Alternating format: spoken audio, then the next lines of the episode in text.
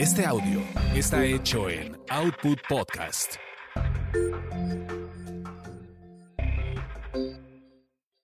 Escuchas a Las Sexolocas, Alessia Di Bari y Edelmira Cárdenas. Prende tu curiosidad, activa tu imaginación, apaga tus prejuicios.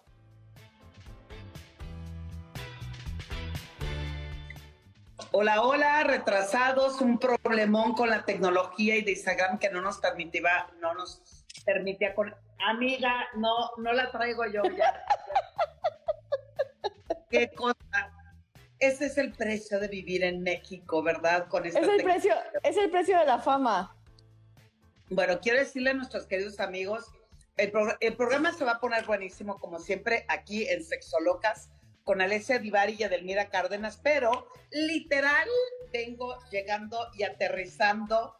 El vuelo se retrasó horas y de aquí hay que llegar a desde el aeropuerto hasta acá, pues apenas me dio la vida y luego para variar Instagram no me permitió que me enlazara lo más pronto posible. Pero Alessia, déjame tomar, échame la agüita. Oh, por favor. Bienvenidos, bienvenidas a Sexolocas. Eh, hoy vamos a tener un tema buenazo. Hoy vamos a hablar de sin tetas no hay paraíso. Hoy vamos a hablar acerca de todo lo que tiene que ver con los pechos, eh, de las curiosidades, de las bondades, de las cosas que nos gustan y pueden no gustarnos acerca de los pechos. De las, oye, de las gracias, de las virtudes, de, hasta me atoré. Y de los placeres también. Exacto, porque, porque los pechos también se hicieron para disfrutar. No solo para verse bonitos y para dar de mamar a un bebecito. También para... Bueno, en fin. Es que realmente vengo acariciada, no saben, además... Me, me lo puedo imaginar. En la sala veintitrés, o sea, no solamente llegué tarde. Me dejaron en la sala veintitrés, salgo corriendo. Camine que camine. Exactamente, pero bueno. A final de cuentas, las mamas, las tetas, las chichis, las nenas, eh, ¿qué más? Las boobies, los pechos, los uh-huh. melones, las comas. Cualquier adjetivo calificativo para eh, um, nombrar esa parte superior del cuerpo eh, de una mujer ha sido un símbolo no solamente erótico, amor, sino también una representación perfecta de la, de la maternidad y lo... De la feminidad. Uh-huh. Sí, y dador de vida. Y deja volver a tomar porque... Estoy yo. No, bueno, hoy vienes. Pero para empezar a hablar, por ejemplo, de las curiosidades de los pechos, como bien dice Edelmira, eh, justo el tema de los pechos, la forma frondosa y curvilínea de las mujeres, siempre ha sido, bueno, no siempre, hace muchos años, eh, era un símbolo de salud y de fertilidad, ¿no? Y por lo tanto eran sinónimo de feminidad y de atractivo. Eh... Hoy eso ha cambiado, el tema del cuerpo que hemos platicado en otros momentos acerca de la exigencia corporal hacia, hacia todo el mundo, pero particularmente hacia las mujeres, y eh, esta a ratos devoción por la delgadez y por creer que solo los cuerpos delgados son saludables. Ahora un cuerpo frondoso o unos pechos muy grandes no son sinónimo forzosamente ni de salud ni de atractivo. Eh, no, ya te perdimos. Dejen que Edelmira se recupere. Eh, pero bueno, váyanos aprovechando el corte comercial en lo que Edelmira revive y puede hablar.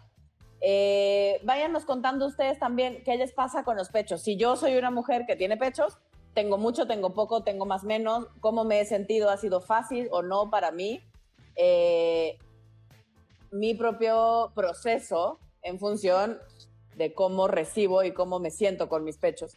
Eh, y en el caso eh, de otras mujeres o de los hombres, en función de los pechos ajenos. ¿Qué me pasa con eso? ¿Me gustan, no me gustan? ¿Cómo los prefiero? ¿Tengo alguna anécdota? Algo me ha pasado en función de los pechos. Sí, de hecho, mi primer encuentro con los pechos, yo tendría, yo creo, seis, siete años. Y llego con mi madre y le toco las mamas y le digo... Mamá, ¿qué es esto? Bueno, en mi tierra es amá. ¿Qué es esto?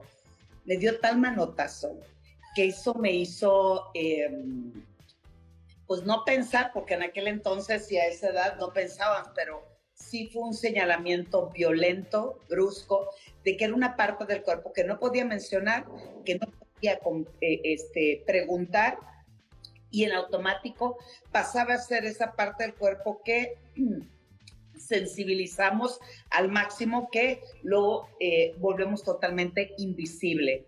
Sin embargo, mucho hoy de la manera en que transitamos las mujeres en nuestro erotismo, en nuestros cuerpos y en nuestros placeres sexuales, está muy marcado también por la industria de la pornografía, donde a través de década tras década te va marcando mucho la pauta de ahora grandes, ahora chicos, ahora muy redondos, ahora de cirugía, ahora planos, ahora, o sea... Ahora muy picudos, como Madonna en los ochenta.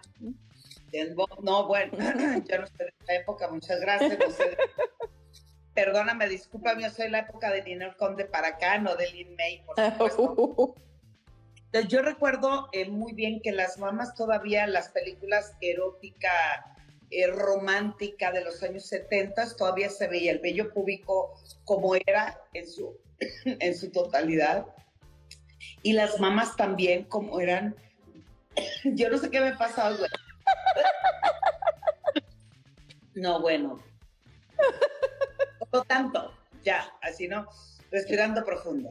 Respira, mana, respira para que sí puedas hablar. Exacto. Por lo tanto, hoy en este mes de octubre, el tema del día de hoy es en honor al diecinueve de octubre, que es una fecha importante porque se vis visibiliza la lucha eh, de mujeres eh, con cáncer de mama y qué tanto nosotras mismas no nos atrevemos a revisar, no nos atrevemos a acariciar, no nos atrevemos a estimular, porque también en algunas de ellas, no sé en tu caso, Alessia, pero por lo menos sí en mi, en mi espacio, en mi asesoría o en mi consejería, muchas de ellas dicen que temen tocarse, porque si le ponen una bolita, güey, o sea, ¿no? Y por mi parte, claro, yo llevo tres días de mamas por fibroadenomas, ojalá y, oye, bajemos el tamaño.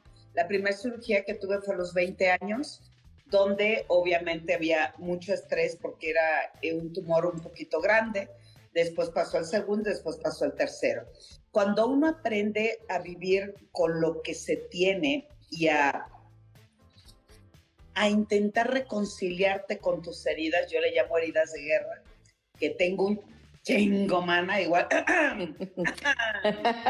Yo también, aunque soy mucho más joven que tú. Ya, ya te... Bueno, pero la actitud es siempre la... El, el, no, las... por favor, mana, por favor. Sabes que te estoy molestando nada más. Cuando me paraba frente al espejo, yo tenía veintitrés años con tres cirugías de mamas. Aprendí a amar cada centímetro, aprendí obviamente a explorarlas, pero ahí también me di cuenta que con algo accidentado, en mi caso... que era el tocarlas y, y revisarlas, aprendí también a explorarlas, dándome cuenta que cierto estímulo y cierta caricia también me llevaba al placer. Deja tomar agua, tú sigue. Claro, y hablando de cómo fuimos descubriendo nuestras mamas o nuestra relación con ellas, eh, para mí fue muy distinto.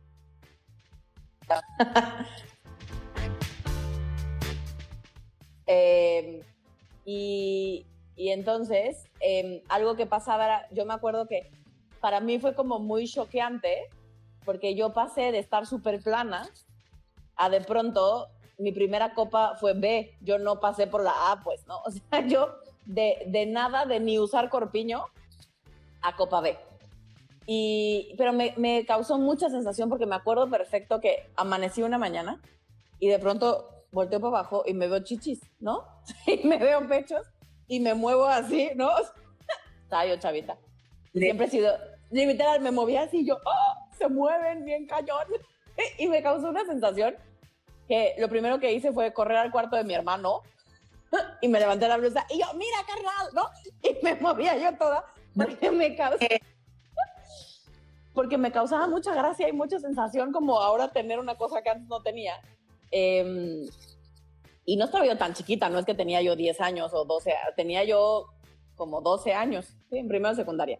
Tenía yo doce años y después hice lo mismo, fui con mi papá, o sea, con los primeros que fui, de hecho, fueron con los hombres de mi casa, pues son los que estaban ahí. Y, y claro, y cuando mi papá me vio, me dijo, deja de hacer eso, y no sé qué, no, o sea, tápate. Empieza, empieza todo el show como de las mamás, no hay que mostrarlas, ¿no? Eh, Después tuve una etapa muy oscura con mis pechos, no me gustaban, que además en estos temas corporales yo tenía muchos temas con mi cuerpo, no me gustaba mi cuerpo. Y entonces yo hubo una época en que me las amarraba porque eran muy grandes y no me gustaban y sentía que, me, o sea, y me hacían ver más gorda y no me gustaba porque sentía que nunca iba a ser flaca como en su momento para mí me hacía ilusión serlo. Y entonces tuve una muy mala relación con ellas. Y ya en la universidad hice las paces. Yo hasta la universidad hice las paces. No, y no solo las paces, fue cuando realmente me empezaron a gustar y empecé a disfrutar. Descubrí que también me servían para disfrutar.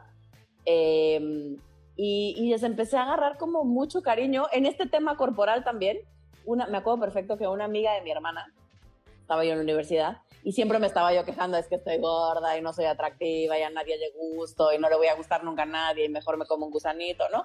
Mi vida no vale nada así. Eh, y esta amiga de mi hermana me dice, mira que tú tienes una ventaja en función de otras mujeres, tienes muchísimo pecho y a cualquier persona, si tú te pones un escote, él, jalas la atención hacia tus chichis y entonces ya ni siquiera te van a ver la panza. Y miren, yo no sé si es cierto o no, pero yo me compré la idea en la universidad y me pareció una gran idea. Y, en, y por primera vez me puse un escote pronunciado.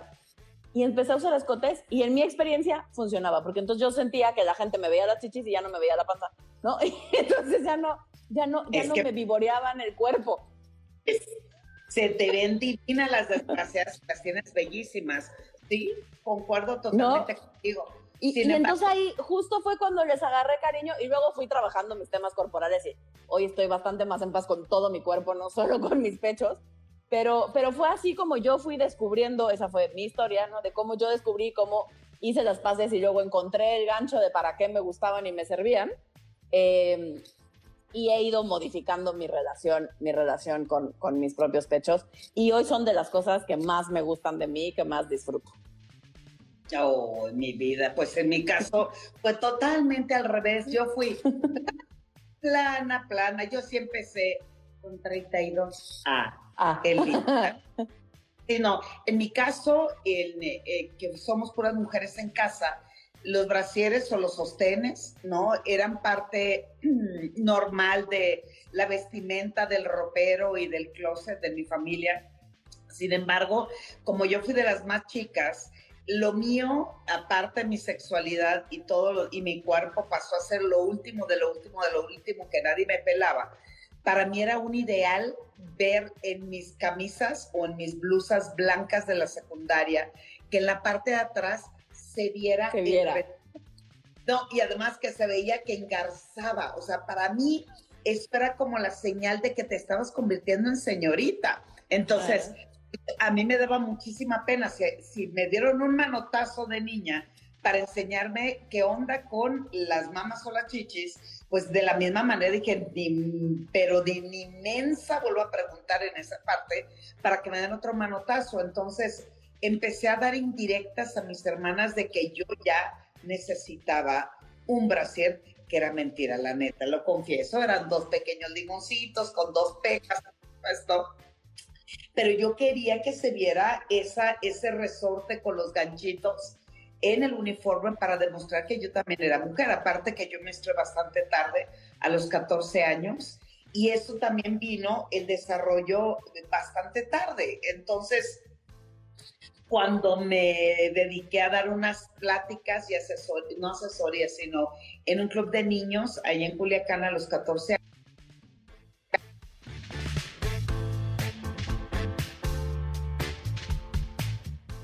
amiga, y entra llamada. Bueno, entonces, cuando lo que yo me gané, me, eh, me fui corriendo a un lugar en China, ahí en Culiacán, que se llama A la Moda, no sé si exista, y compré mis tres brasieres. Yo salí de ahí así, acariciando los ganchitos metálicos. Y dije al otro día, por supuesto que me asesorada por mis compañeras de la secundaria. Entonces, al otro día yo salgo, me sentía libre, me sentía mujer, me sentía diferente por el simple hecho de traer el resorte con los ganchitos. Y esa misma tarde, una de mis hermanas me dice, mamá, oye, mamá, ¿ya viste a Edelmira? le, me dice, ¿quién, ¿quién ya le compró brasier? Y mi mamá, yo no, y mis hermanas, yo, yo así, ¿no? Sí tuve vergüenza en algún momento de mi vida. Sí tuve en algún momento de mi vida. Entonces, en eso, este, ya me ven mis hermanas y dice, hay que comprarle brasier a Edelmira. Y ahí empezó la historia. Las mamas a mí me crecieron eh, cuando empecé a tomar métodos anticonceptivos como a los veinticuatro años.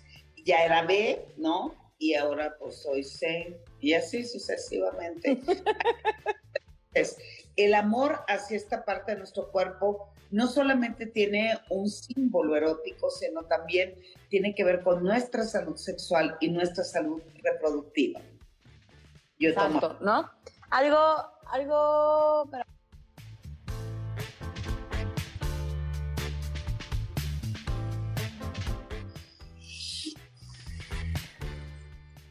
No sé si es Alessia, no sé si... So... A ver, platíquenme quién es el que se le está yendo eh, un poquito la señal.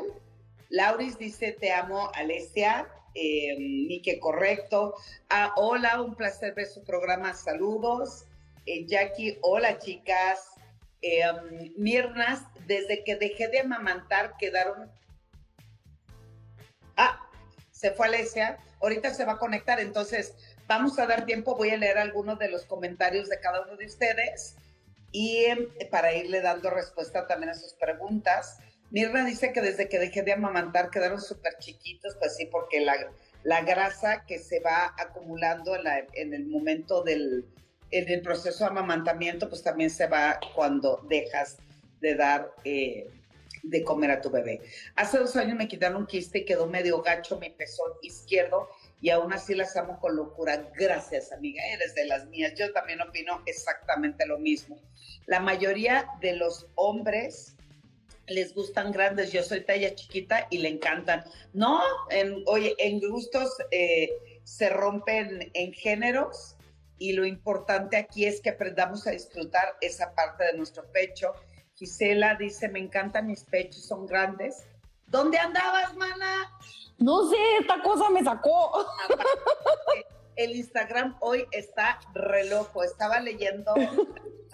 Sí, escuché que estabas leyendo los, lo que estaban diciendo. Vas, mana, sigue, sigue. Sí, entonces, eh, mamá, mamá, uh, oye, mamá, mamá, ok. Perdón, es que me, me perdí ahorita que entraste. Ah, dice... Eh, me encantan mis pechos, son grandes, pero, queda, pero quedaron, dice, ah, quedaron flácidos por amamantar, me encantan. Eso es lo que sucede. Aquí lo importante claro. es que aprendamos a amar. A mí no me agradan porque son flácidos, porque ya amamanté a mis dos hijos. No me siento cómoda ni sexualmente, ni estéticamente, pero estoy sana, gracias a Dios. ¿Qué le dirías a Gisela? Me parece que es un tema que, como hemos dicho en muchas ocasiones, se trata de ir aprendiendo a cuestionar el estereotipo y no a nuestro cuerpo. No hay nada de malo con que tu pecho se haya caído, con que tu pecho no esté tan turgente y firme como cuando tenemos quince años o veinte años. Es, es parte de un proceso natural que, que nuestro cuerpo vaya cambiando y parte de esos cambios, a veces, con la edad, va sucediendo que los pechos van perdiendo elasticidad, tonicidad y firmeza. Eh, eso es parte natural de nuestro proceso. A todas las mujeres nos sucede. Eh, en unas es mucho más notorio que en otras, pero a todas las mujeres nos va sucediendo. Entonces, me parece que tiene que ver con aceptar los cambios y con entender que hay belleza en todas las formas. O sea, porque de pronto estamos muy casadas con el estereotipo de cómo tendría que ser un cuerpo perfecto y bello. Eh, y lo cierto es que No, no lo digo de verdad de dientes para afuera, yo sí creo que todos los cuerpos son bellos, que, que hay una belleza inherente en el estar vivo y por lo tanto la forma de nuestro cuerpo es solo una cosa más de nosotros y de nuestra vida que nos permite vivirla. Entonces creo que necesitaríamos enfocarnos más en esa parte que en si cumple con los cánones estéticos que alguien dijo que eran los que tenían que ser hoy en día y que mañana cambiarán, así como decíamos al principio del live, hace muchos años ser, ser redonda y voluptuosa era una cosa incluso símbolo de salud. ¿Mm? Sí, y además, además eh, mucho de lo que empezamos a cimentar nuestra seguridad, hay que revisar por qué lo hacemos en nuestro cuerpo. lo que la publicidad, los medios de comunicación, tus amigas, tus compañeras del colegio empiezan a decir qué es lo bello y qué no es lo bello, también nos olvidamos de conectar con nuestras emociones y nuestros sentimientos, porque al final de cuentas el cuerpo lleva un proceso de vida y lleva un proceso también de irlo amando tal cual es. Y mucho de lo que Alessia me jode de que es muy, muy, mucho más pequeña de ella, es absurdo que me ponga a comparar con un cuerpo cuando el mío ya transitó por la maternidad, el mío ya transitó claro. por, por la juventud, lo mío ya transitó y hoy está en, en la madurez total, y es ver cómo te sale la pequita, cómo te sale la arruga, cómo los pezones pues van cayendo un poco más, las nalgas te meten, ¿no? O sea, toda esta parte es empezar a trabajar eh, en esta autoestima totalmente mermada por los estereotipos de belleza. Y cuando hablamos hace un momento, Alessia y yo, de cómo nos, la vida me, también nos va marcando, pues imagínense, yo no tengo ombligo, tengo una, dos, tres, cuatro cirugías en abdomen por complicaciones, por situaciones médicas, eh, y una, oye, yo así no me voy can, contando, un, dos, tres, y por todos mis amigos en la parte de las mamas. Entonces, esto, a final de cuentas, es un camino por recorrer, pero también es un camino de aprendizaje sobre cómo me conecto emocionalmente con mi cuerpo y cómo me conecto con el, el amor hacia lo que soy, como estoy. Obviamente, si tú lo quieres trabajar, Alessia y yo no estamos diciendo no te operes, no te, no te hagas la chichis, no te hagas la abdominoplastia, no, no, no. Estamos hablando de cómo reconciliarte con tu cuerpo y empezar a transitar con lo que tienes y hacia dónde vas. Y fíjate, aquí viene eh, Lorena Yoga, dice, yo, tam, yo tengo poco, me imagino que poco mama o chichi, no lleno ni la copa A. La verdad ha sido difícil, más en país latino. Mucho tiempo pensé en operarme, he sido insegura por eso. Es... Pues sí, es que, es que a ver, es difícil. Todas las, yo creo que la gran, yo no conozco una persona, particularmente mujeres, que no tengamos alguna inseguridad física. Hay quien la ponemos en todo nuestro cuerpo, hay quien la pone en los pechos, en la nariz, en las nalgas, en las piernas, en el tobillo, ¿no? Hay, hay, hay defectos físicos, entre comillas, para tirar para arriba, pues, porque nadie somos perfectos, y si le queremos encontrar, tenemos más de una cosa que puede no estar como según debería, ¿no? Como nos han dicho que debería de estar. Eh, y como decía Edel, más que decir estamos en contra de las cirugías y te tienes que aceptar así y amar tu cuerpo así, pues no sé si lo tienes que amar así, pero sí creo, o sí creemos que vale la pena que primero aceptes dónde estás, que primero aceptes que tu cuerpo así como es, es digno de ser amado, es atractivo, es digno de ser apapachado y deseado. Y si desde ese lugar te sigue haciendo ilusión y sigue siendo algo que quieres hacer, el operarte, y costo-beneficio, los riesgos y los beneficios que puede haber para ti funciona, adelante, pero que idealmente sea desde un lugar de mucha más aceptación contigo misma, porque en mi experiencia, ahorita Edelmira nos dirá si para ella es igual, en mi experiencia clínica, la gente que se hace algún tipo de cirugía estética y no la hace desde un lugar de aceptación y espera que la cirugía haga el cambio y que entonces después de haberme hecho cualquier tipo de cirugía estética me voy a amar, no sucede. Exacto. Y no, y además, eh, fíjate, acá en la, en la eh, eh, es al punto donde estamos llevando esto, dice eh, eh, Clix, nunca me acomplejaron mis pechos pequeños y a mi pareja le encantan y eso me da aún más seguridad. ¿Cómo es que la necesidad, el gusto o la preferencia de nuestra pareja también va marcando qué onda con mi cuerpo? Sin embargo, eh, siempre hemos dicho que mientras aprendamos a aceptarnos, descubrirnos, reconocernos y amarnos, estamos listas para que cualquier otra persona lo haga. Sin embargo, ¿qué pasa si mi pareja no le gustan mis, mis, mis chichis? ¿Qué pasa si mi pareja no le gustan las nalgas? Pues ahí sí hay un problema a trabajar y a comunicar, porque desde esa, desde, desde esa trinchera es increíble cómo me condicionan el amor de pareja o el crear una relación con mi pareja si me fragmenta mi cuerpo y me califica en base a tamaños de su preferencia, y eso está terrible, amiga. Claro, pero creo que ahí la pregunta del millón de dólares es ¿y por qué estaría con alguien al que no le gusta mi cuerpo? Uh-huh. O sea, ¿cuál es mi necesidad de estarme corroborando a mí misma que no soy atractiva o atractivo, que no valgo la pena, que nadie me quiere así como soy, que permito, ¿no? Y, y estar con alguien a quien, si es que me lo dice, porque habrá que ver, ¿no? Seguramente, si no, como sé que no soy atractiva o atractivo para esa persona, eh, la pregunta es, ¿qué hago ahí? Pues, porque al final el otro está en todo su derecho, bonito o no, de decirme, no me gustan tus chichis, no me gustan tus nalgas, no me gusta tu pene, no me gusta tu vagina, lo que sea que no le guste de mí, ¿no? Pero yo también estoy en todo mi derecho, y esa es la cosa bonita, de decidir si quiero estar ahí o no, uh-huh. si eso funciona para mí o no.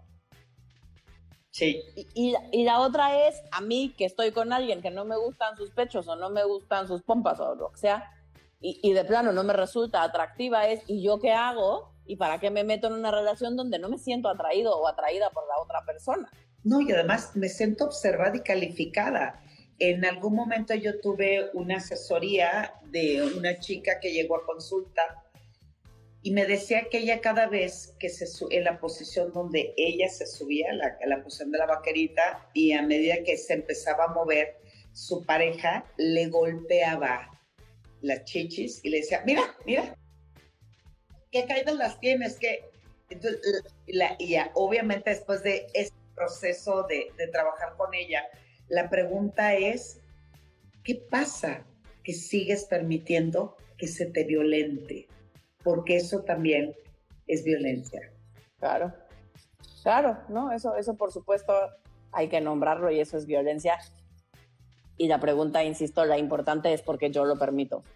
Jodido que el otro lo haga, sí, pero ¿por qué yo lo permito? ¿Y por qué pasa conmigo que, estamos, que estoy ahí?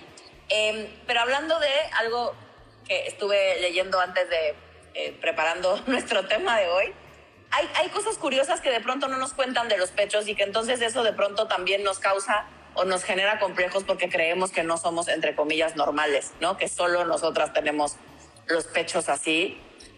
Y una es en el tipo de pezón, ¿no? Hay, uh-huh. hay pezones de diferentes maneras. Hay, hay quien siempre tiene, decimos en México, las luces altas, ¿no? Hay quien siempre tiene el pezón como, como más erecto. Gordito, ¿no? Erecto, salido, y siempre uh-huh. como firme, ¿no? Sí. Eh, eso es normal, ¿no?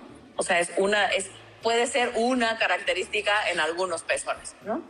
Eh, puede ser también que sean de los pezones que están, digamos, más escondidos, no hacia adentro, sino solo, digamos, al bordecito, y con uh-huh. la estimulación, puede ser con el frío, con el calor, o con la estimulación de una mano, de una caricia, de la ropa, eh, uh-huh. se erectan, ¿no? Y entonces salen. Esos también son normales. Pueden ser pezones que están, por ejemplo, metidos, ¿no? El pezón invertido. Sí. Yo tenía ese tipo de pezón, ¿no? Cuando yo era chiquita, cuando de chiquita a no tan chiquita, hasta la universidad, finales de la universidad tal vez, todavía mis pezones seguían, seguían metidos. Eh, esto sí es una cosa... In... Exacto, sí, exacto, sí, completamente hacia adentro. Esto sí es una cosa importante. Si tienes los pezones metidos, ¿no? Hundidos completamente, y nunca los has tenido así, no era una característica tuya, es importante ir al médico. Sí, ginecólogo. Porque entonces sí puede ser un problema y hay que revisar. Simplemente no, que no cunde el pánico, pero sí es una señal de alarma que necesitamos tener presente. Eh, si siempre han sido así, solo es una característica de esos pechos y no hay nada anormal con ellos. Eh, pueden, ser de muchos, pueden ser de muchos colores, ¿no? Eh, o sea, pueden ser más oscuros, más blanquitos, más, más rositas, más cafecitos. Eh, va a depender también de nuestra propia tez, ¿no? De nuestro color de piel, eh, pero no forzosamente porque soy blanca tengo el pezón rosa, por ejemplo, ¿no? Sí. O no forzosamente porque soy muy morena mis pezones son muy oscuros. Hay mujeres, hay mujeres morenas que no tienen los pezones tan oscuros como, como de pronto podríamos creer, ¿no? Sí, porque además hay personas que toda la circunferencia de la aureola tienen como pequeños puntitos blancos. Mm, puntitos. granitas, granitos que para muchas les estresa demasiado, eso también es normal.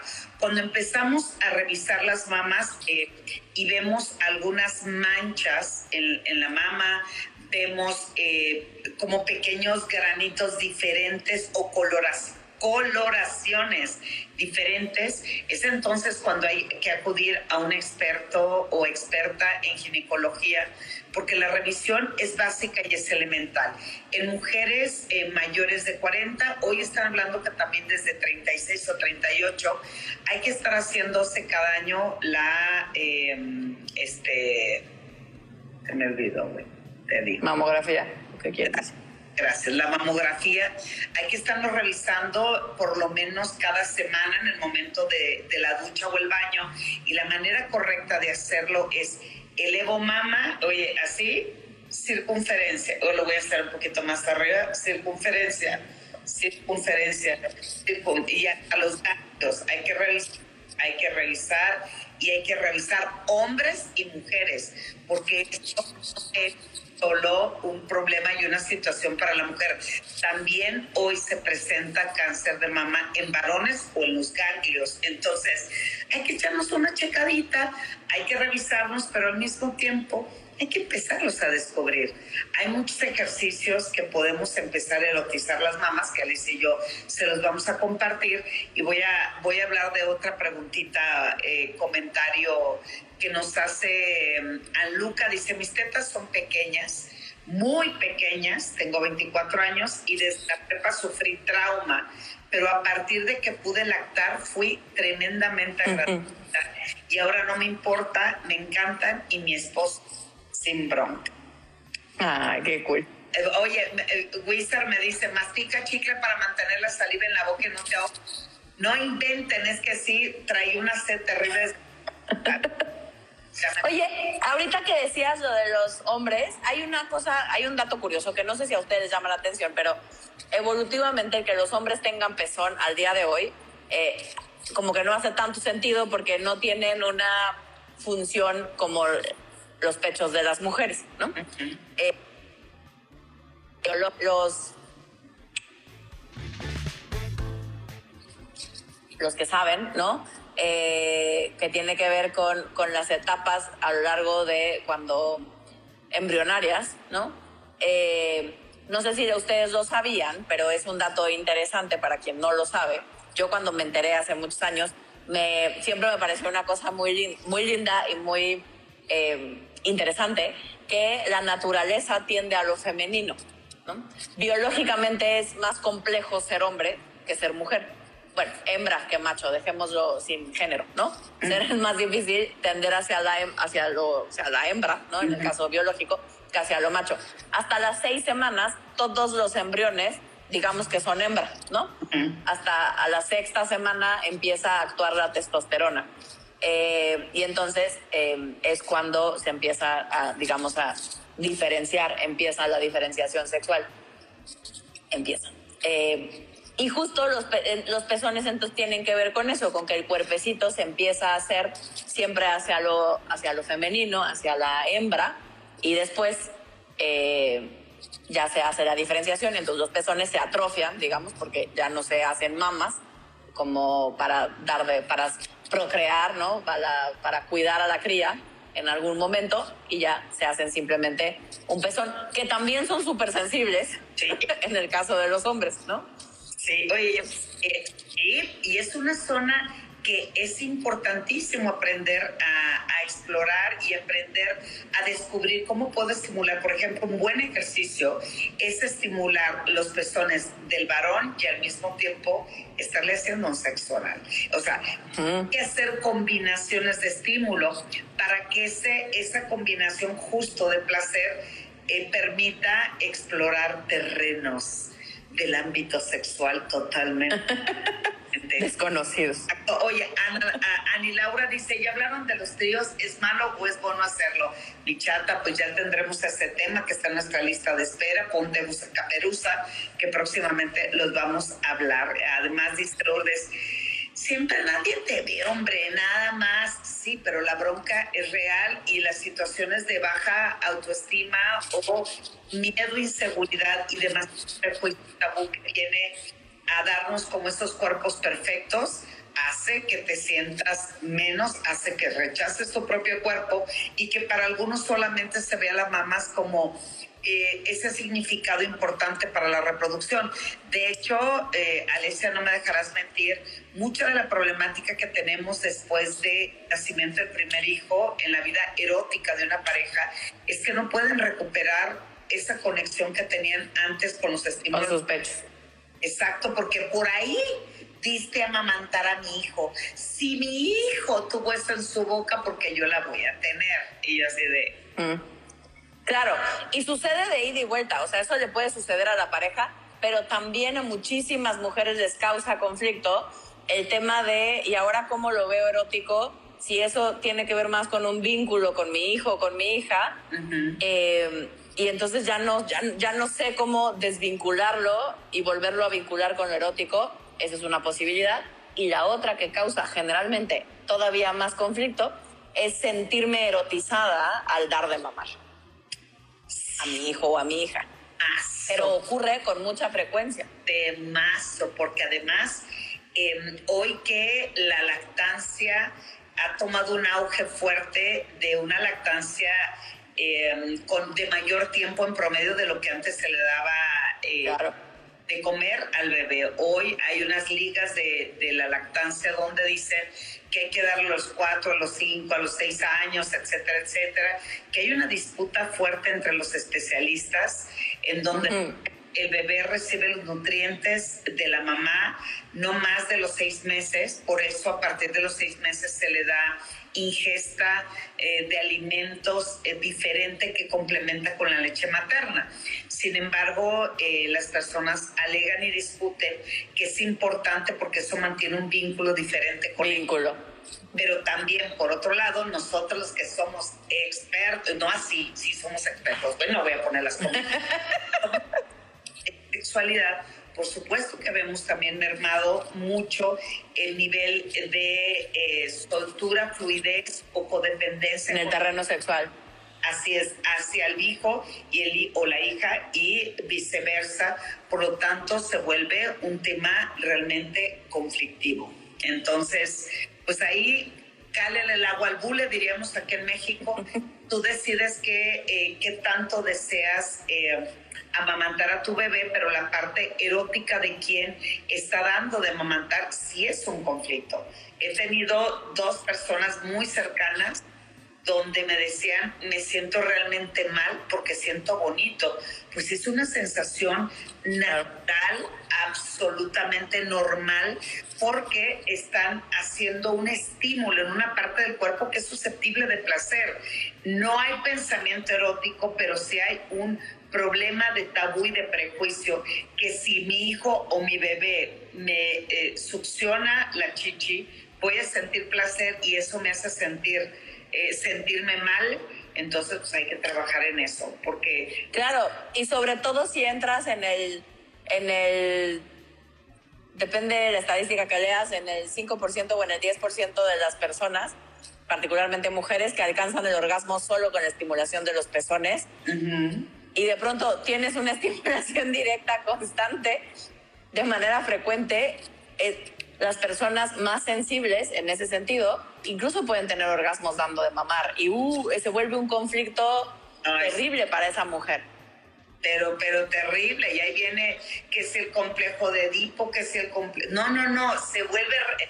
temazo para terapia, temazo. Pero bueno, mira, aquí ya ves que les dije que compré mis brasieres en una tienda, La Moda. Vega dice, sí, sí existe esa tienda, yo soy de Culiacán, saludos yo también.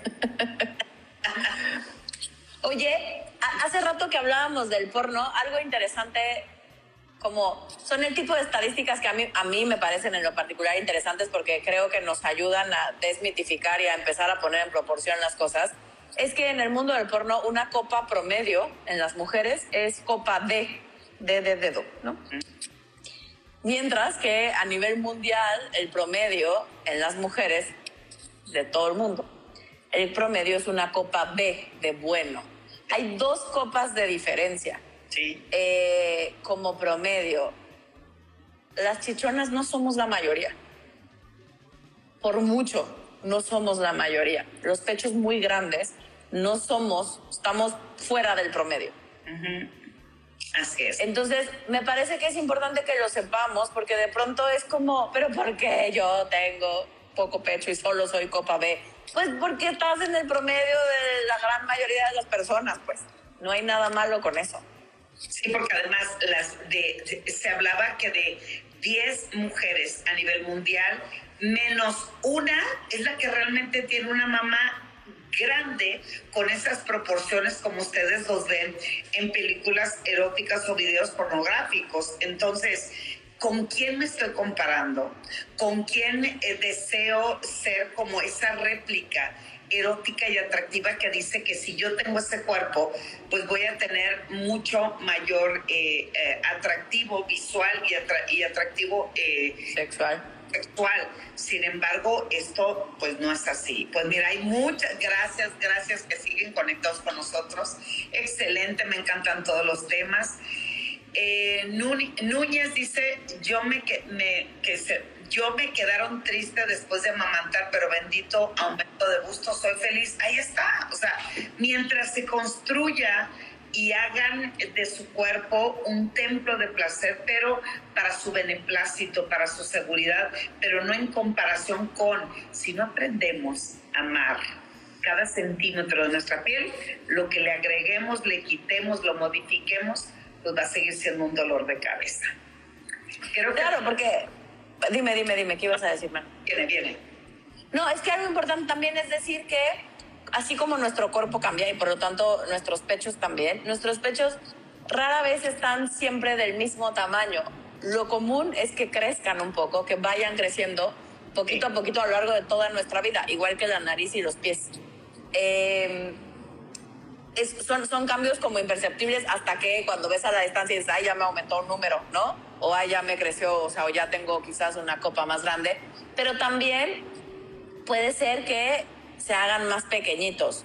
La cosa es que nunca se quedan igual, siempre están en movimiento, ¿no? Siempre se están haciendo o un poquito más grandes o un poquito más pequeñitos. Entonces, eh, relájate si de pronto te crecieron las boobies, eh, relájate si de pronto se hicieron un poquito más chiquitas, y también si tienes una chichi más grande que otra, es normal, todas lo tenemos así. Y como dato curioso, generalmente es la izquierda. Uh-huh. Y yo. No tiene que ver con que seas diestra o zurda. Generalmente, en la gran mayoría de las mujeres, el pecho un poco más grande es el izquierdo. El izquierdo, exacto. Sí, así es.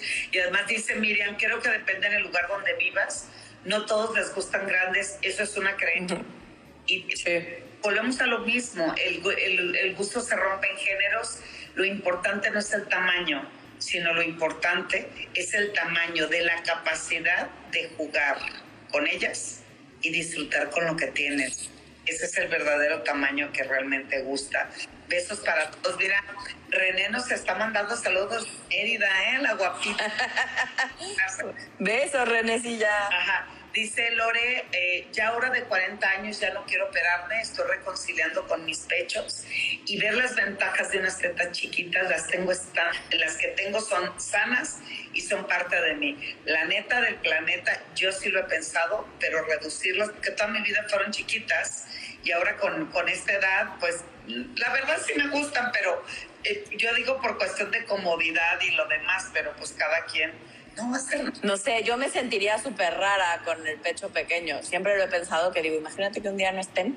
O sea, cuando me ha tocado acompañar a mujeres hablando del tema del cáncer de mama, eh, que les han extirpado una mama o las dos, eh, aunque después eh, se las han reconstruido, el proceso en el cual, ¿no? De alguna forma lo vivimos como una mutilación. Eh, yo, yo me pongo o trato de ponerme en su lugar y de, de imaginar que, cómo creo que me sentiría yo si pasara por un proceso así. Y, y si bien supongo que, asumo que para todo mundo sería fuerte, eh, para mí, que he basado mucho de quién soy justo en mis pechos, es una característica que he hecho muy mía. Eh, no, no sé, me, creo que me costaría mucho trabajo reconocerme En, en una mujer de pechos pequeños o de plano, ¿no? Sin pechos.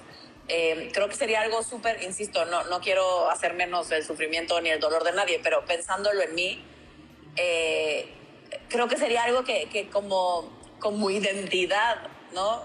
Más allá de, del tema, todo lo demás, sino, sino que yo he basado mucho de mi identidad en mis pechos, justo, ¿no?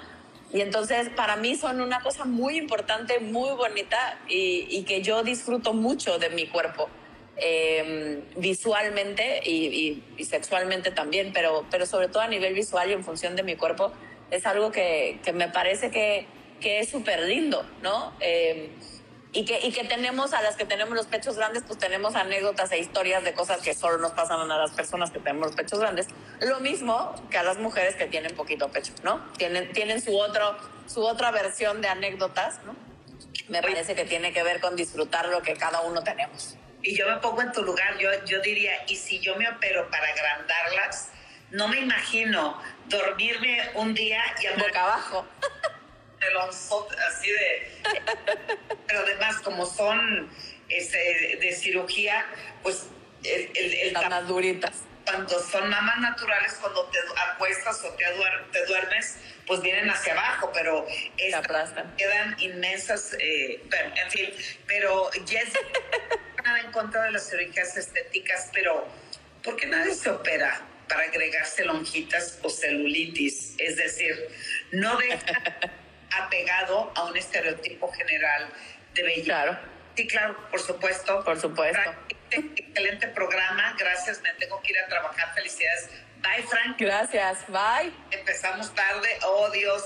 Sí. Gerardo eh, dice, son una chulada las dos. ¿Por qué no coinciden? Ah, ¿por qué no se cohiben ante ni de nada? Saludos para ah. Ana, porque no te cohibes con nada, mi. Sí. sí me cohibo, fíjense. Yo soy mucho más penosa que Edelmira. Edelmira sí, es, no se cohibe, se cohibe con poco, la verdad. Edelmira es mucho, es mucho menos penosa que yo. Yo sí soy más penosa. En temas sexuales y así, hablando en general, no. Pero, pero sí, por supuesto que sí me cohibo. Sí. Pónganme un muchacho guapo enfrente de mí que me guste y van a ver, parezco así de, no, es que no sé ni cómo me llamo. Oh, no, yo no hago nada de esa, mija. Y en algunas creo que sí me cohibo, tú tienes que parar. Sí, claro. Aló, oye, pues, ¿qué es eso? Eh, dice Carita, yo creo que ser imperfecto es ser perfecto. Ay, oh, qué bonito. Me gusta. Sí, dice, me gusta, me gusta. Eh, hola, Edelmira, te admiro mucho, te escucho todos los días que sales con Don Che. Adiós, gracias, Martínez, besitos. Dice Carita, la perfección es aburrida. Para muchos es entretenida. Otra vez, el asunto no es lo que esté bien o lo que esté mal, sino lo que tú consideres que es bello o lo que es fealdad. El asunto es cómo transitas con la emoción de conectarte con tu cuerpo. El que sea, como sea y... lo que le quieras hacer. ¿Estás de acuerdo, Mana? Estoy de acuerdo.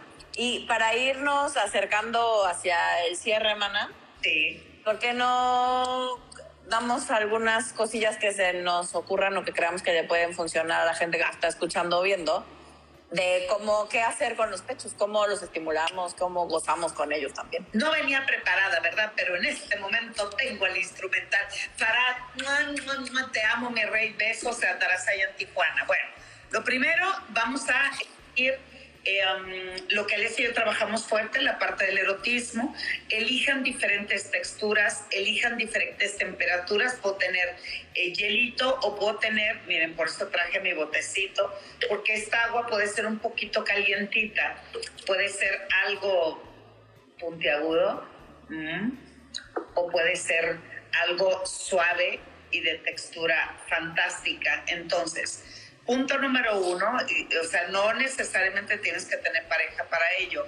Aquí el ejercicio es cómo logro identificar mucho de los impulsos que tengo por descubrir para conectar con el placer. Entonces, podríamos empezar con algo suave o con algo de temperatura, con algo pesado, por ejemplo, una pieza tal vez la metas al refri, y lo mismo una piedra que metas en agua calientita o lo, o, o lo que ya habíamos comentado. Otro ejercicio, empezamos a, pero no solamente directo al pezón, ojo, hay que empezar desde el cuello, oye, así, ¿no? Empezamos desde el ojo. La, la vamos a perder, gente, la vamos a perder. En cuanto empieza a hacer esas cosas, la perdemos. Envidiosa. Para los que solo nos están escuchando, Edelmira se empieza a erotizar con sus juguetes y sus aditamentos y la perdemos. Bueno, empezamos a pasarlo desde arriba hacia abajo, porque lo que intentamos es hacer una conexión del placer en cualquier otra parte del cuerpo y así no focalizamos totalmente en un área del cuerpo. Entonces pueden eh, pasar, por ejemplo, un cepillo de dientes o un cepillo para el cabello y al mismo tiempo eh, una almohada, una textura como aterciopelada, y de eso vamos a, haciendo el experimento, porque ya les ya me cohibió yo que quería hacerle. Por favor, date. ¿Listas? ¿Y listos? ¿Viste? Exprimidor de limones. Tengo miedo.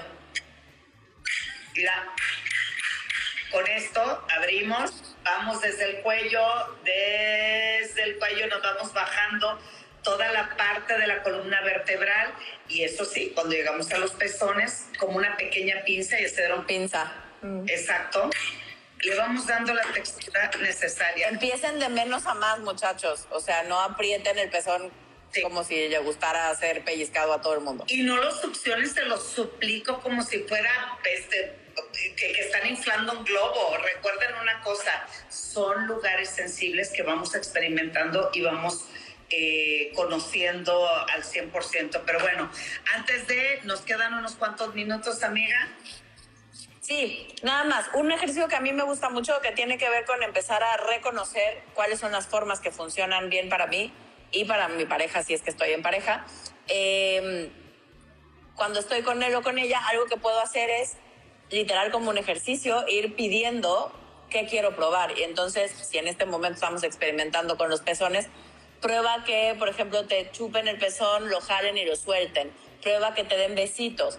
Prueba que te estimulen con el dedo. Prueba que te chupen y te soplen, prueba que te den como palmaditas, prueba que te pellizquen o te, eh, digamos, eh, como si estuvieras atornillando algo, pero suavecito a más intenso, y ve tú pidiendo lo que vas queriendo experimentar, uh-huh. Vele explicando a la otra persona si lo está haciendo bien, si te está gustando, si quieres más intenso, si quieres más suave, y ve checando cómo funciona tu sensibilidad en los pezones, porque hay quien tiene los pezones súper sensibles, parecido al clítoris, por ejemplo, uh-huh. Súper sensibles, que no tolera la estimulación directa, y hay quien, si vamos de menos a más, va pudiendo con la estimulación directa, y hay quien puede desde el principio con la estimulación directa. Entonces, ve conociendo cómo es tu sensibilidad y cuáles son las formas de eh, erotizarte y de sentir que mejor funcionan para ti. Y es tanto hombre como para mujer el ejercicio que nos... Sí, sí, en los mismos funciona para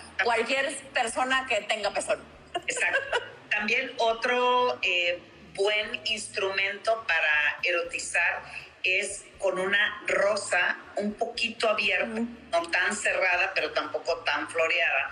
Es para, porque los pétalos están un poquito más rígidos. Entonces, a través del estímulo tanto del tallo como de los pétalos de la rosa, te va a permitir conectarte también con tu cuerpo. Patricia dice que ella vende lencería y que algunas clientas le han comentado que sus parejas les dicen que les quedan feas.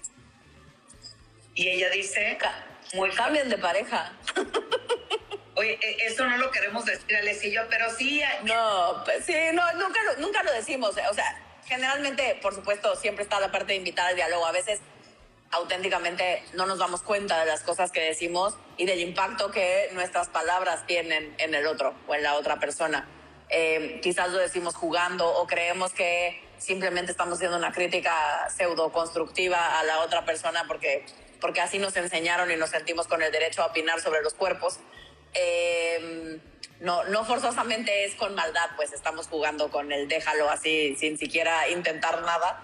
Pero, pero se vale poner límites, como siempre lo decimos. Y, si no, y también poner límites, y si no, eh, es necesario ser mucho más receptiva, porque eso también es violencia.